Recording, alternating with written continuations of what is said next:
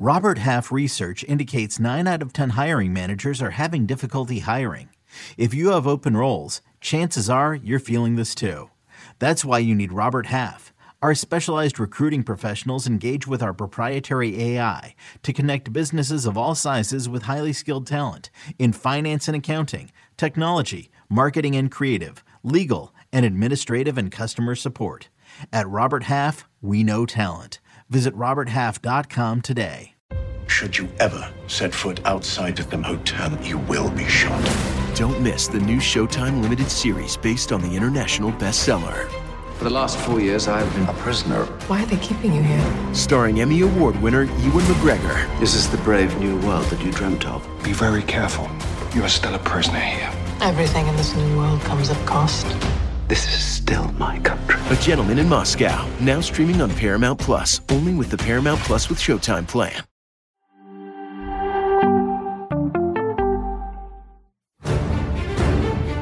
He is just an obsessive goal scorer. But they have to understand I chose to, to stay in my country because I'm French. And And the Bernabeu blinks it back.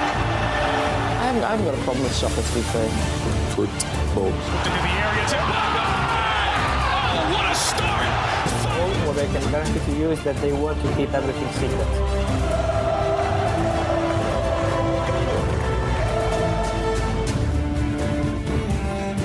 And we're live. Welcome out to Champions Future Friends. Drop in your comments and questions in that chat and make sure you hammer the like and subscribe buttons as we get stuck into the Champions League round of 16 ties as we round off the first leg. In the house today, we got Nigel Reo-Coker. Over there in Paris is our man Jonathan Johnson. JJ, you all right?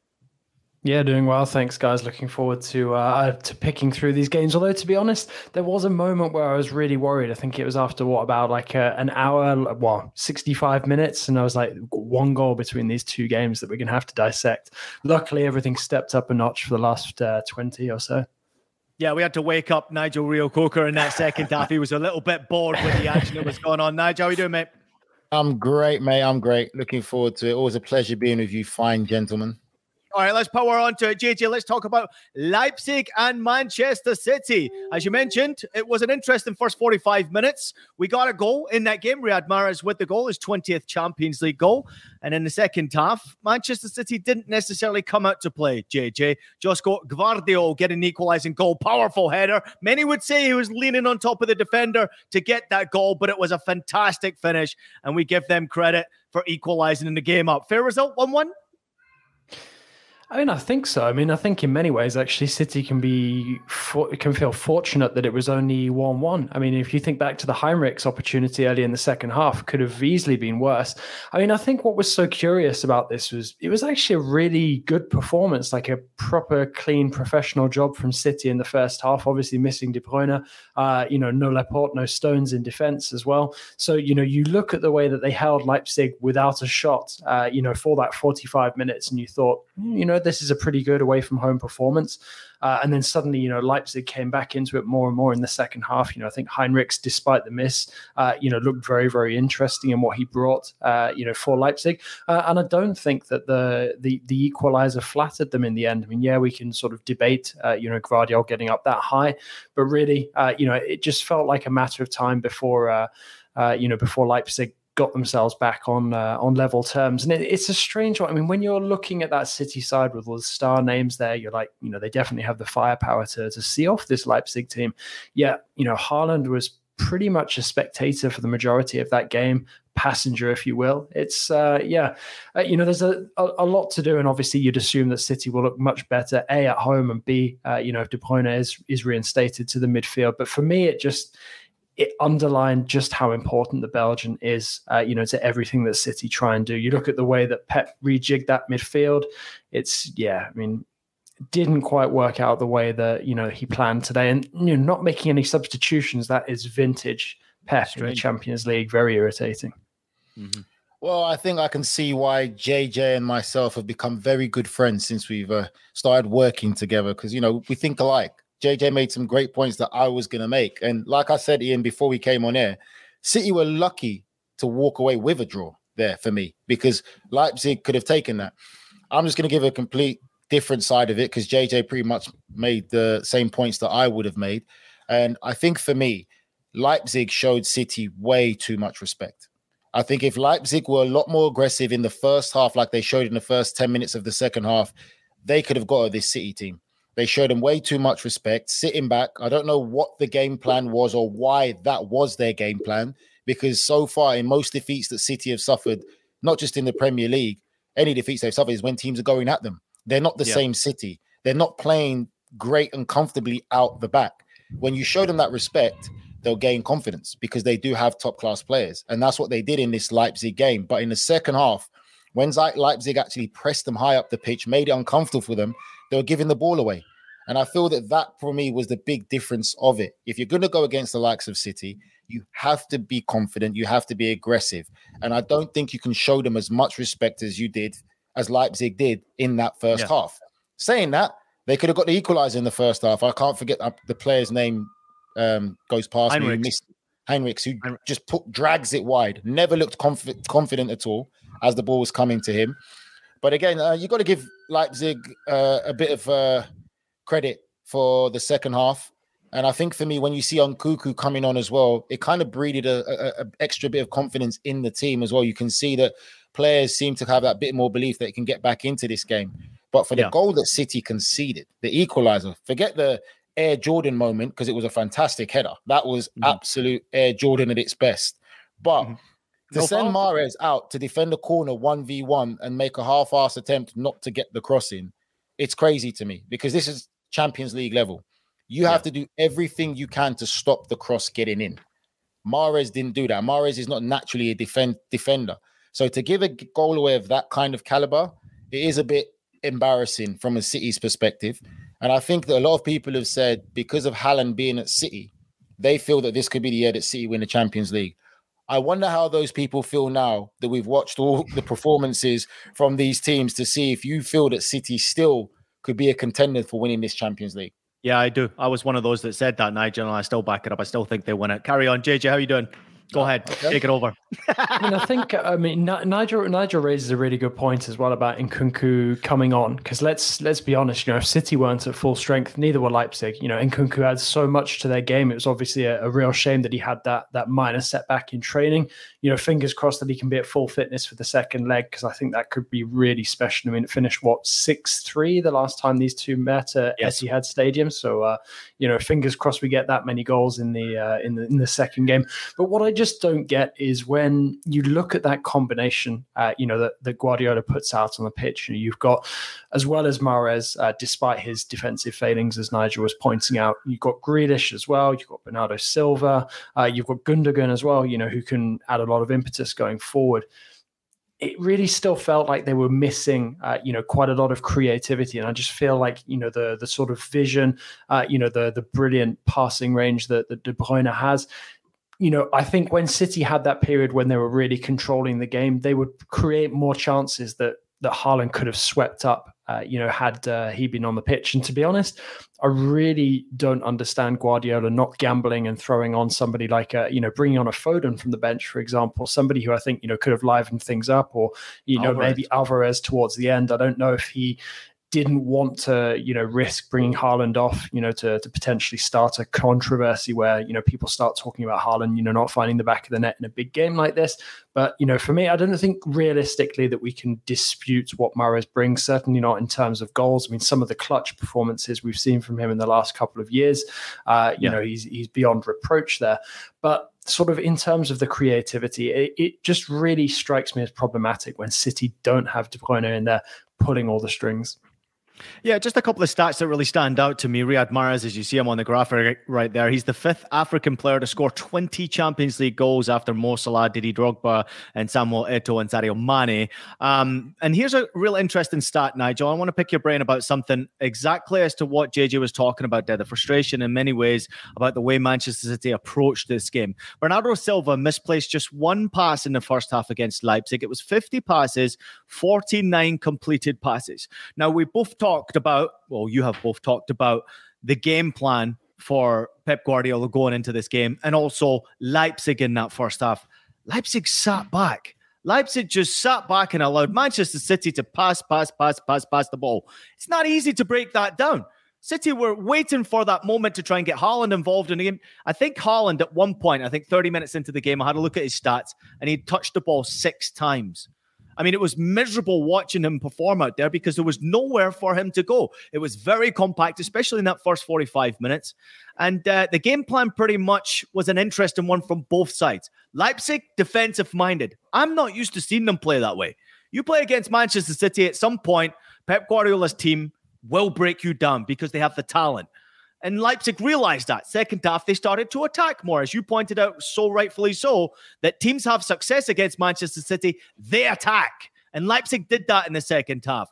And Manchester City in the second half didn't really have much of an answer outside of the breakaway attempt from uh, Erling Haaland, which he scuffed wide, and a couple of attempts at the top of the box or inside and around the penalty area, which were block shots. So, in many ways, was a nothing game. 1 1, I would say, is probably a fair result here. What is the question now? How do Manchester City approach this second game? Because I believe, Nigel, that Leipzig will go and try to attack and try and win this tie. They've got to, got no choice now.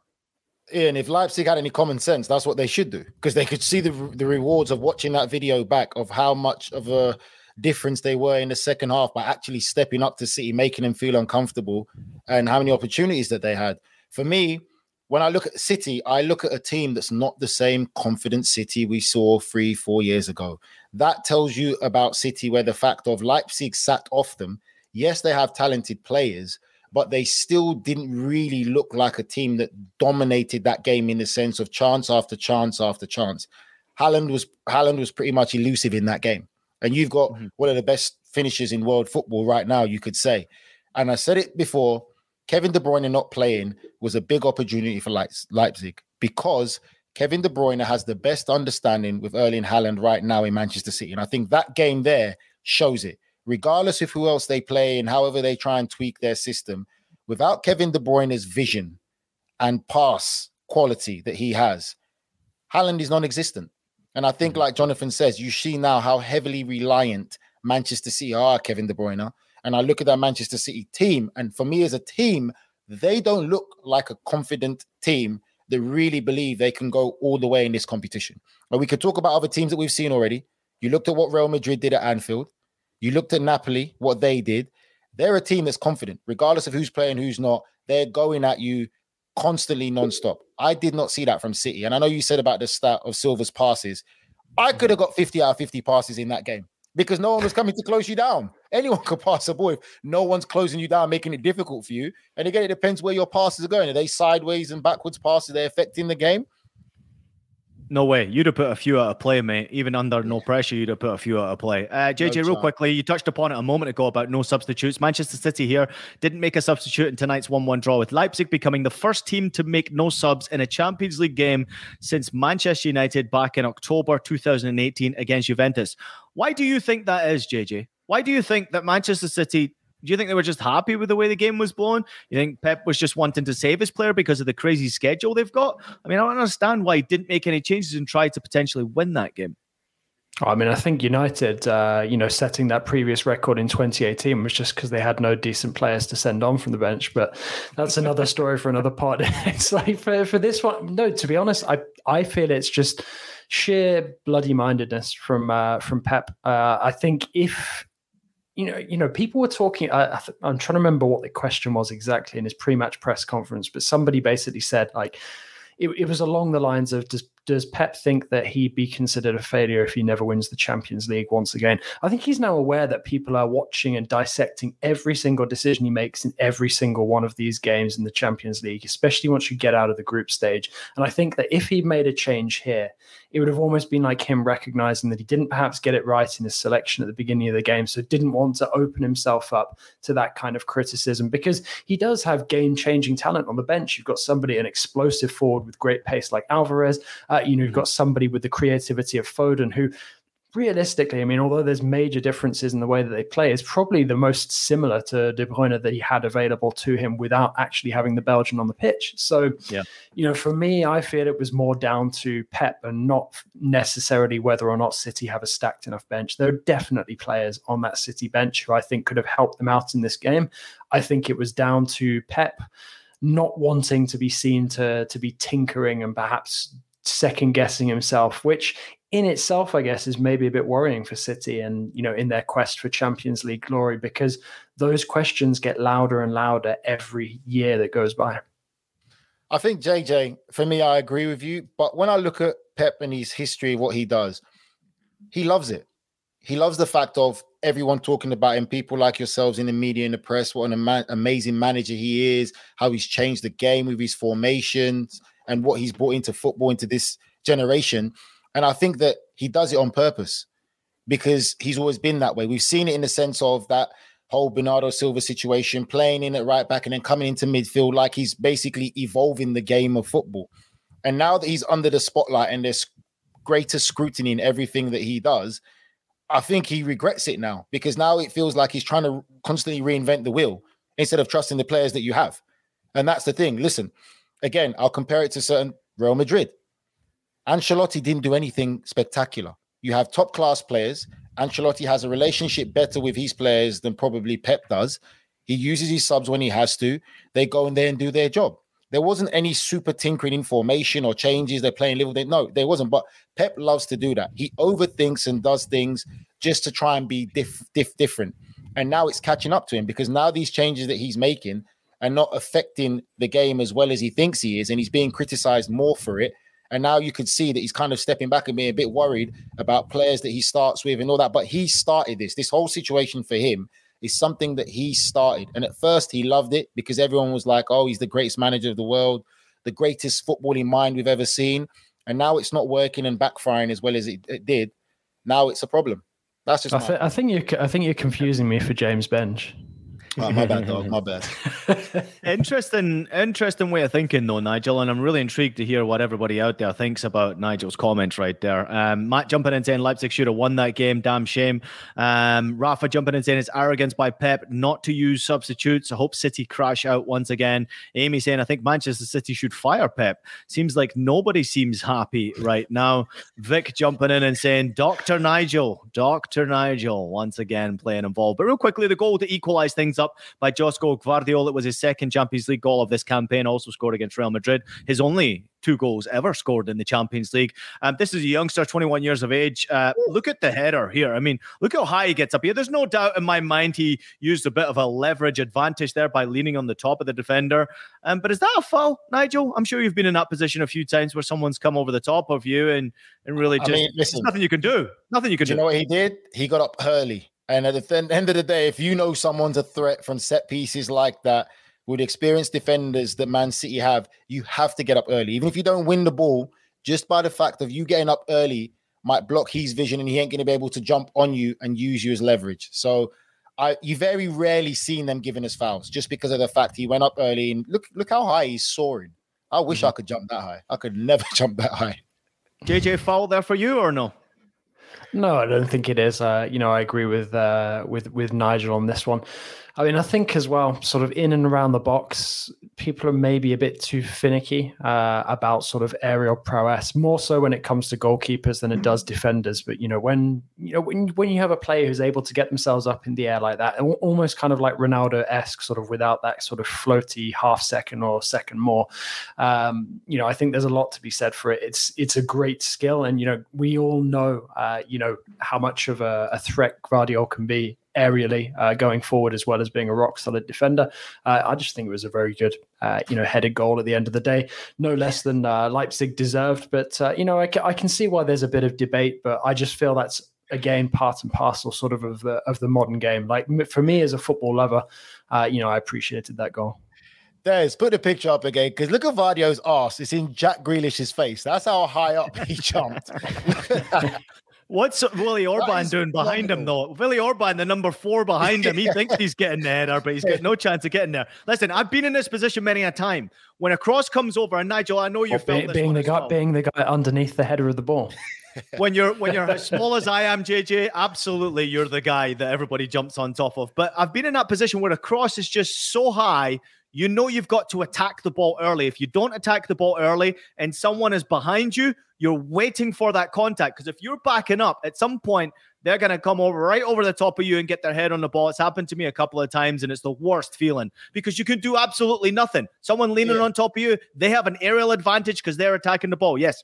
You're 100% right. And let me add my bit to it. In many times when I was put to do defensive duties in the box in marking, I know I can't jump. I'm, I'm the only black man you've met that can't jump, which isn't a problem. I accept that. But if I knew I was going against someone who was probably better than me aerially, I had to use dark arts to make sure he didn't jump. So if I had yes. to grab a few private areas and pull it down so he couldn't go up and step on a few toes, I did that. We didn't have to worry about VAR on TV in our generation. But the one thing is this: is a manager will tell you because we grew up in that hair dryer treatment generation.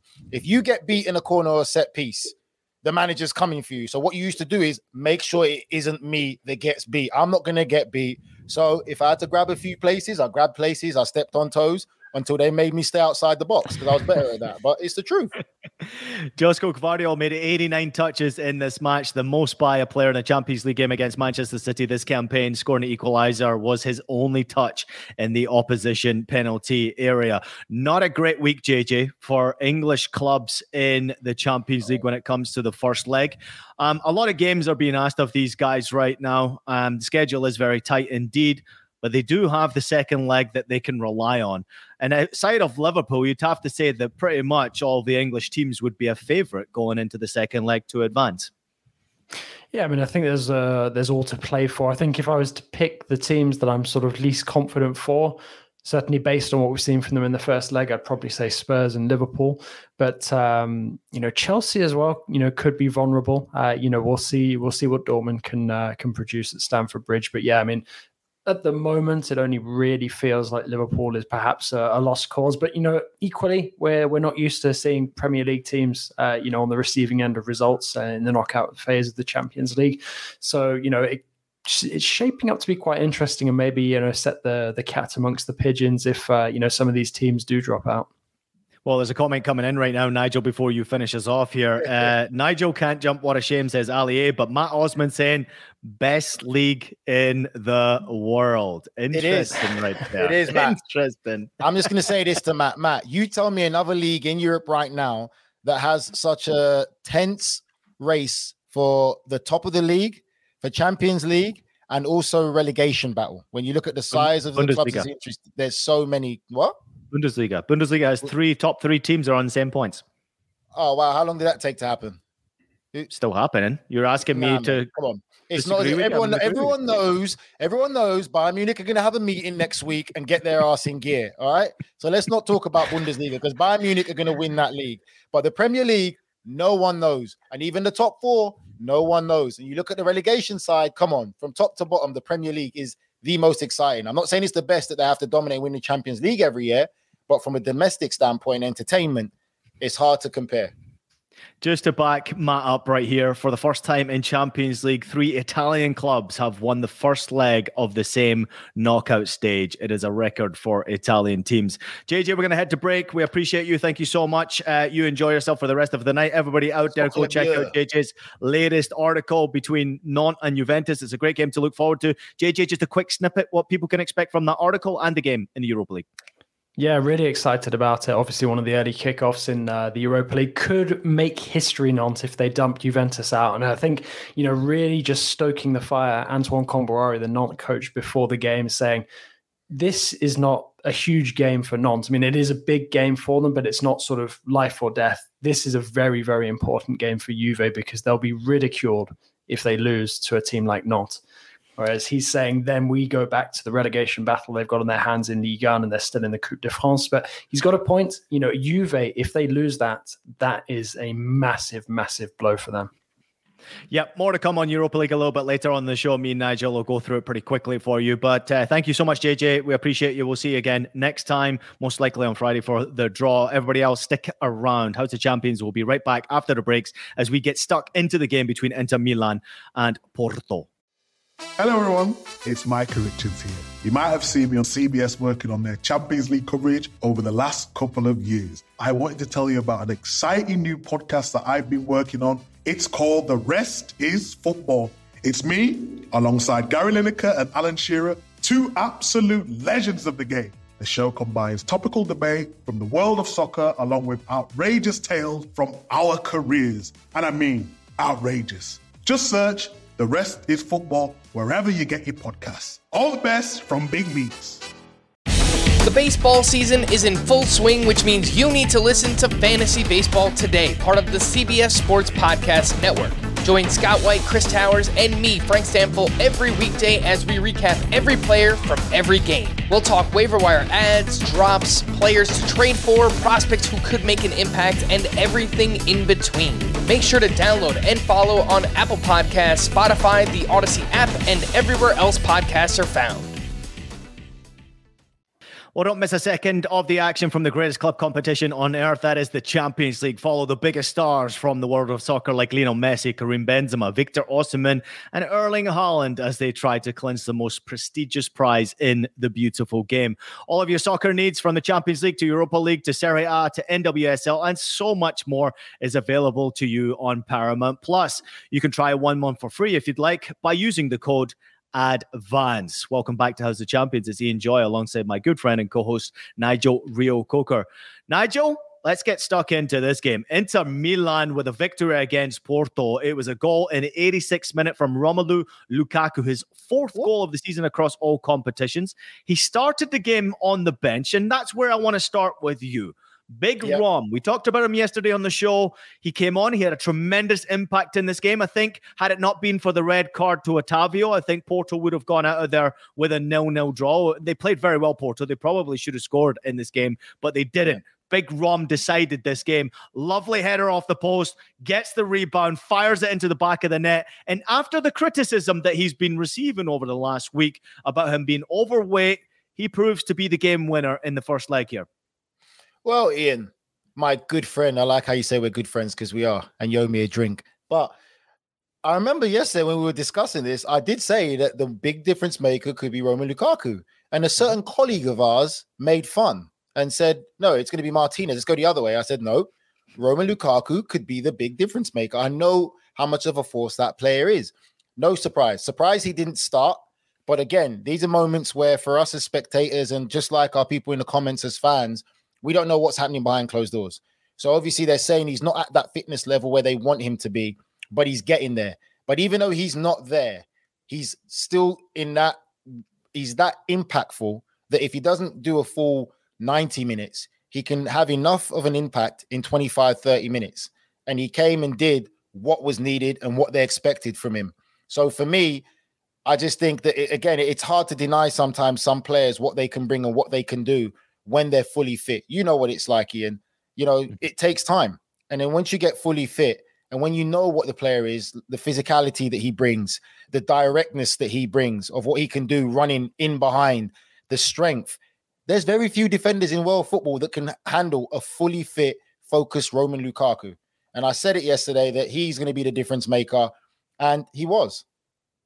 He was the difference maker. He got the winning goal, and it was a fabulous finish as well on the rebound. He sort of rebounded himself. And but real quickly, you know, is it okay for them to criticize his weight in today's game? I mean, we obviously recognize, and he probably recognizes himself that he still needs to build himself back to match fitness level. And of course, he can still be an impactful player from the bench. So, would he have been pissed off that he wasn't starting this game? And is it okay for them to criticize a player who is carrying excess weight? I mean, he's just gone through injury after injury this season, hasn't been able to, I think, if I'm not mistaken, that was only his 14th game, I think, this season, all competitions. So, he's clearly not there yet. But when you have a Romelu Lukaku who can come off the bench and have an impact, he played 30 minutes in this game, four shots, gets the one goal, decides the game. That's an impact player right there. And when he does get himself back to match sharpness, you would imagine that Inter might just want to try and keep a hold of him. Yeah, but I think for me, the problem I have is the weight thing. I think if you say he's not at the fitness levels we expect, that's respectable. Players can handle that. Everyone understands what it is. But when they keep talking about weight, and it's not the first time we've seen clubs do it, it's disappointing yeah. because similar situation happened in Manchester City with Pep Guardiola talking about Kalvin Phillips, about his weight being overweight and fat and coming back from the World Cup. So I think for me, it's again, it's how the information gets in the public domain, who lets that information come out, and whether it's an actual personal shot at the individual or the player.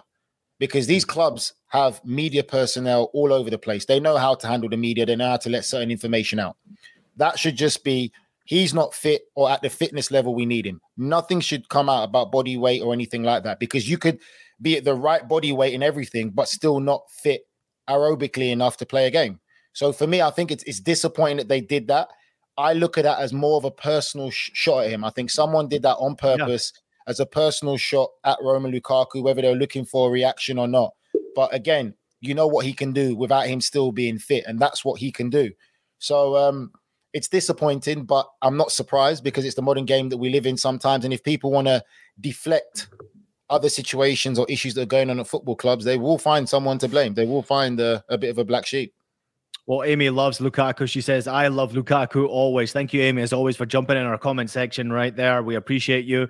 Um, but yeah, let's get back to the game real quickly. I did watch this game. Obviously, as you know, I've got the best guys hooking me up here. I can watch two games simultaneously and um, I have two sets of eyes, so one on each game. I'm good to go, right? You know what I mean? But at the same time, I will say this Porto were very good, Nigel. Wow.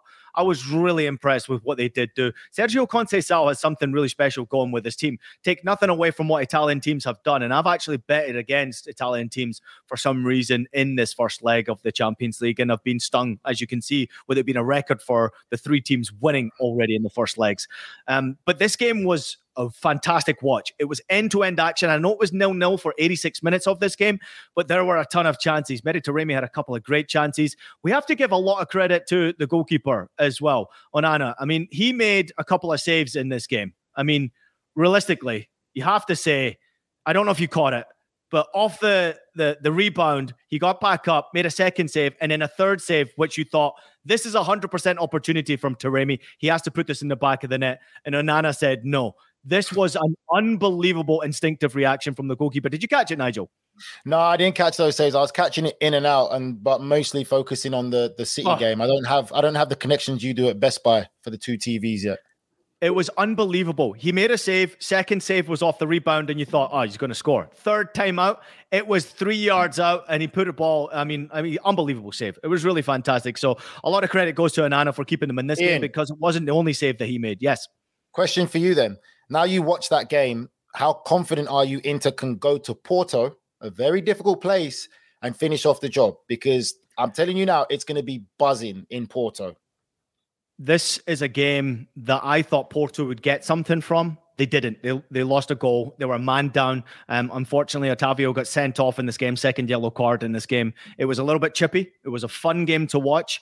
Um, there was opportunities on both sides, but for a large part of this game, I was like, wow, Porto are a proper team. They defend well. Their their tackling was excellent. Their timing, positional play defensively. Pepe played today, right? He's 39 years old and 361 days.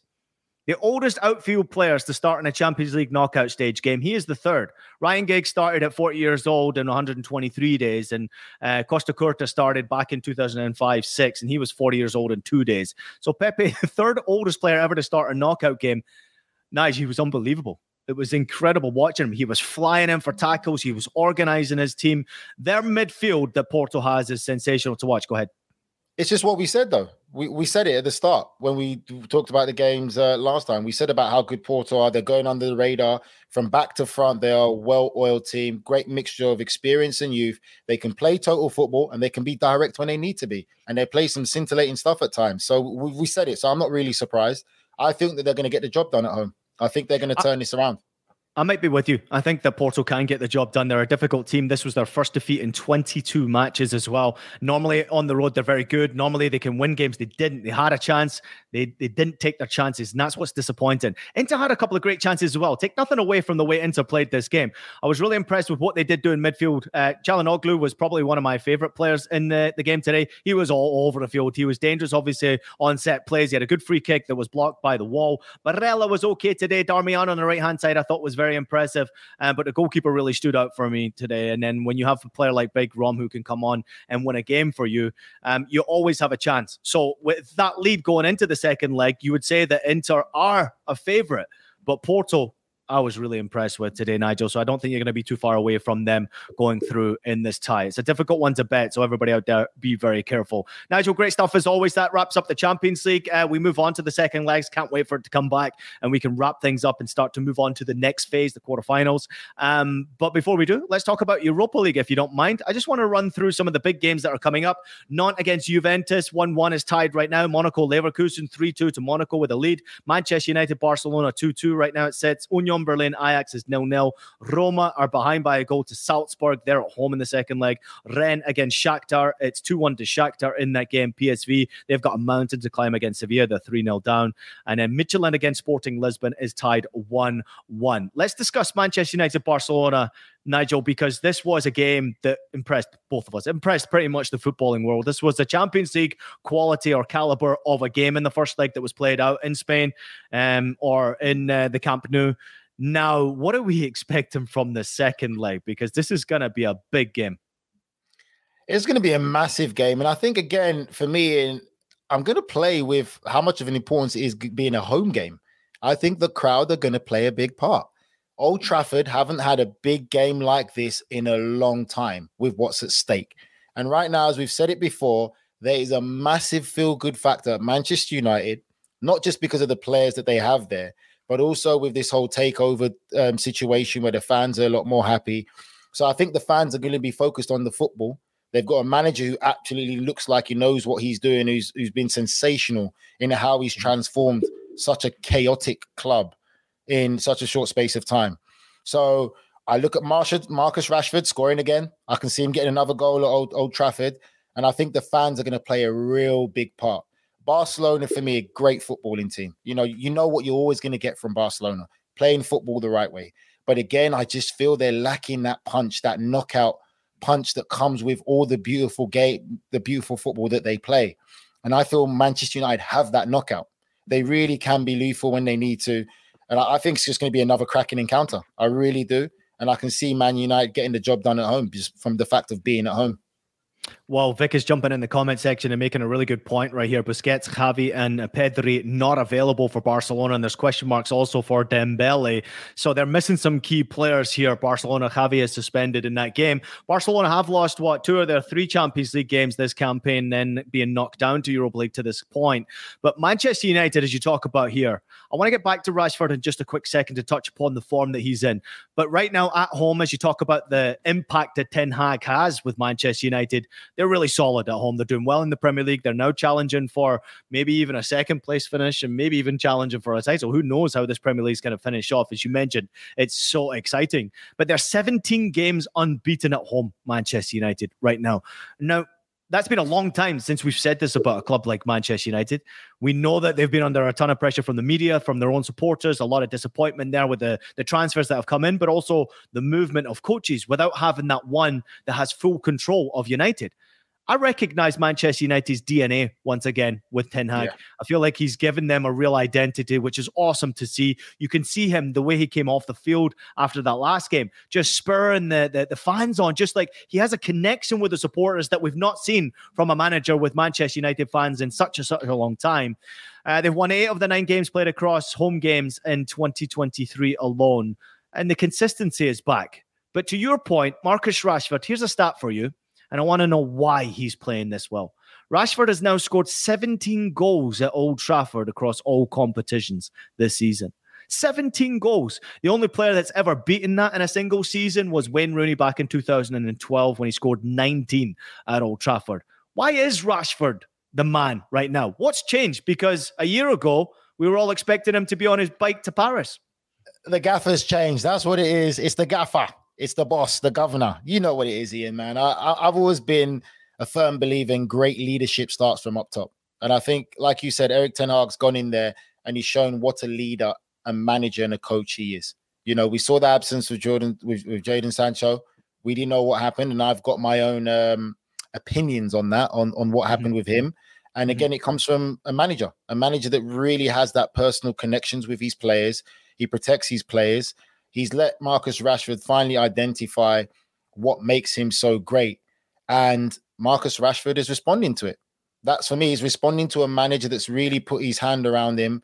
And I love Vic's comment. No, Vic, he's not eating fufu. Marcus Rashford, I believe, is uh, of a Caribbean heritage. Uh, fufu is probably eaten by uh, someone else. I used to eat fufu too, Vic. But anyway, um, I, I, honestly just feel it's it's when you find the right place, Ian. And, and I think this manager's made him find the right place at the club.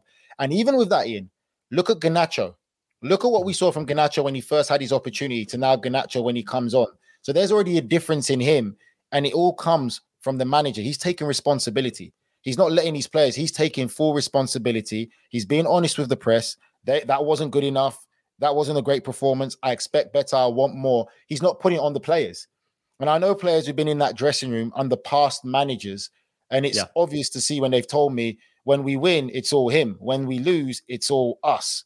That doesn't happen at Manchester United no more. This is a manager that's stepping in there and saying, aim your guns, arrows, whatever it is, aim it at me. I take mm. responsibility. And the players are responding to that. There isn't everyone on their own individual island, and you can see by the the performances. I think that plays a big part. Yeah, no doubt about it. And you mentioned Garnacho there just a moment ago. And when I was looking through him getting prepared for this show and for the games that are coming up, I did notice this was a headline that he apparently turned up to training today with bleach blonde hair. Now, my immediate thought to your point is what's the gaffer going to say when he walks into training with bleach blonde hair? Because you know what gaffers like him are like, right? They have full control of their team. And when yeah. you look like you're out of control in any way or you look like you stand out, can you imagine what Fergie would have done had a player rolled up oh, like bleach 100%. blonde hair? He'd have gone 100%. Nuts, right? He, he ain't playing. He you ain't playing. Dye your hair back. You're not playing. You're not going to play for me with that. Uh, or, or, if he really likes him as a personal relationship, he would say, listen, you better perform. Because if you don't perform, you're not going to play for a long time. You're going to sit on the bench. And it's one of those ones where the whole team and squad is doing so well as well now. So you can't risk that.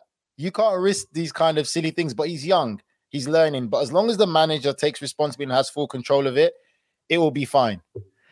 Do you know what Fergie would have done? And I've had many a, a conversation uh, with Fergie when I was a young, young teenager, as a, a, young, young teenager, a schoolboy. I was at Manchester United, just talking football with Fergie and just being around Manchester United as a schoolboy. It was always fun to listen to stories about Alex Ferguson.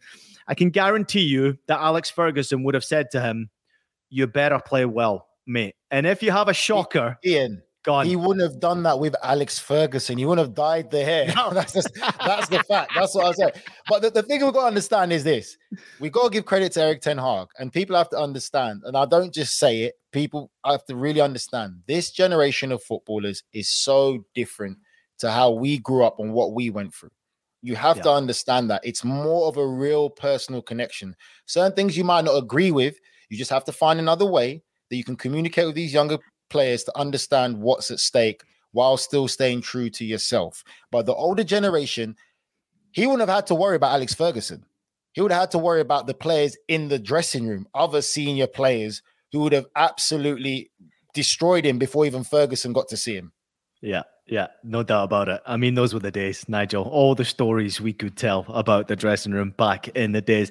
We're almost done, Nigel. Great show as always. Uh, before we do go, I just want to touch upon the fact that yesterday's performance by Real Madrid was sensational. There's many individual brilliant performances in that game. Vini Jr. stands out, Karim Benzema stands out, but there was two players that got an ovation from the Liverpool fans, and of course it was uh, Luka Modric and Karim Benzema. I know you're a huge fan of Modric and what he has done for this game, and still continuing to do for this game. But at Anfield, to get uh, a reception like those two players did do, it's quite unique and quite special. I'm just wondering, Nigel, did you ever get a reception like that at Anfield? Not at Anfield. I did years ago, though. Uh, I'm telling you, when I first came onto the scene, I did get a great reception at Old Trafford. when I was 19 and there was rumors of stuff. This is another story we can go into, but I'm not going to go into it because apparently last time I was talking about Liverpool, I got hammered by uh, a keyboard Arthur. warrior named Albert. Albert, Albert. right? Yeah, yeah, yeah. And he said he said to me that I wasn't good enough to play for Liverpool. I'm always hating on Liverpool, but I guess Albert's gone missing now. He's hiding under a rock somewhere after he came for me, and I told him. Real quickly, give me your give me your prediction, please, on this game. Do Manchester United go through, and how do they get through? Manchester United go through, and I think it's going to be another close encounter. I, I see Manchester United going through two one. 2 1. Any other predictions or any other games that stands out to you? Obviously, you've got Union Berlin, Ajax nil nil tied right now. Roma are behind to Salzburg. I was going to say I see an upset with Roma, and I've heard that obviously there's grumblings with the fan base now at Roma now starting to boo. So I don't know if uh, Jose still got the magic to keep it going at Roma, but there's some grumblings there, and I can see Salzburg probably doing Roma. It'll be interesting to see because Tammy Abraham came off the field as well in the last game, and he might have to wear a face protector, obviously, going into this game. Hopefully, he does start. Monaco Leverkusen is another one that should be quite tasty. And as JJ pointed out, Nantes against Juventus. That one's tied 1 1 from the first game. Now, Juve have to go to France. Juventus, you're not convinced on them this season, are you? Nah, definitely not convinced on Juventus. You're not even convinced on Juventus. I'm not. I, I, think that the 15 point reduction for them is pretty hardcore, right? I mean, that's a really difficult thing for a it's lot not of hardcore. Come on, no, no, no, no, no, no. Let's let's not do that. Let's not do that, Ian. Why? You run a club, run it properly. There's rules and regulations there. If you try and cheat, don't get caught. You got caught, and it's not the first time you've been caught. And there's it's so obvious how you can get caught because of how your club is being on the stock exchange. There's certain things. So I don't understand why you even did it in the first place. So I don't feel no sympathy for them. You did what you did, you got caught. And just like I won't feel- feel no sympathy for Manchester City, whatever punishment they get if they get found guilty. Yeah, but you don't feel guilty for the players in particular because you put yourself in that position where you're at There's not- you're but- challenging for a Champions League spot. Hold on, you're challenging for a Champions League spot, and you're in domestically doing well. I know you're not going to catch Napoli in any way, but you're probably going to finish second or third in the table. You've got European competition, so you can take all of that confidence and put it into European competition. I will say this: since that point deduction, Juve haven't looked like they're a confident side at all. They look like a totally different team. You do feel sorry for the players, but I think as players, you got to know it's not something that you did. What can you do as players? You're not managing the books, you're not doing the, the financial side of the game, you're there to perform. And let's not act like they were running away with the with Serie A and going to win Serie A and then they got 15. They were still playing catch up. Their performances haven't been that great. They haven't been performing that great in Champions League. But at the end of the day, whenever these type of situations occur, as players, you know, it's not something that we can control. You know, everyone's no one's going to look at the players. It's going to be the people who are running this club. And that's how I see it.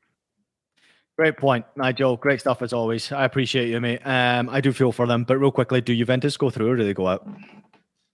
Juventus go out, mate. Go out. They go out. I managed to fish it in from you there. I appreciate you. all Stuff as well. Uh, listen, great stuff, Nigel, this week. Fantastic to have you on. As always, love doing work with you. Um, hopefully, Mike can get his uh, mic fixed at some point in the near future uh, that we can actually hear what he's saying again. It doesn't sound like a strobe light at a techno club. Um, but of course, JJ and James Benge, great stuff this week. If you haven't seen our Thierry Henry interview, myself and James Benge, it was fantastic. It dropped on Tuesday, so go back and check out House of Champions on the YouTube page um, and make sure you go and watch it because it was brilliant. Thanks in partnership with Lays. Um, and we also had some great content this week around the Champions League. But we will be back, Nigel, on Friday very early in the morning. It is the draw that's coming up in the Europa League. We're really excited for that one as well. So, to everybody out there, thank you so much for watching. Please take a minute to leave us a rating and a review on your favorite podcast platform. We're available on Apple Podcasts, Spotify, Stitcher, and anywhere else you listen to your podcast. We're also available as video. So, subscribe to us on YouTube as well. Nigel Reo-Coker, you're the best, man. I'll see you next time.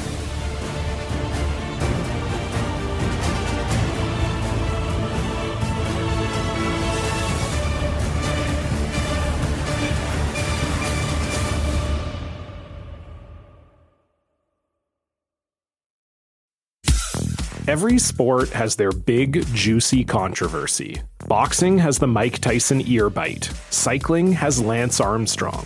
Baseball has its steroid era. Curling has. Broomgate. It's a story of broken relationships, houses divided, corporate rivalry, and a performance enhancing broom. It was a year I'd like to forget. Broomgate, available now.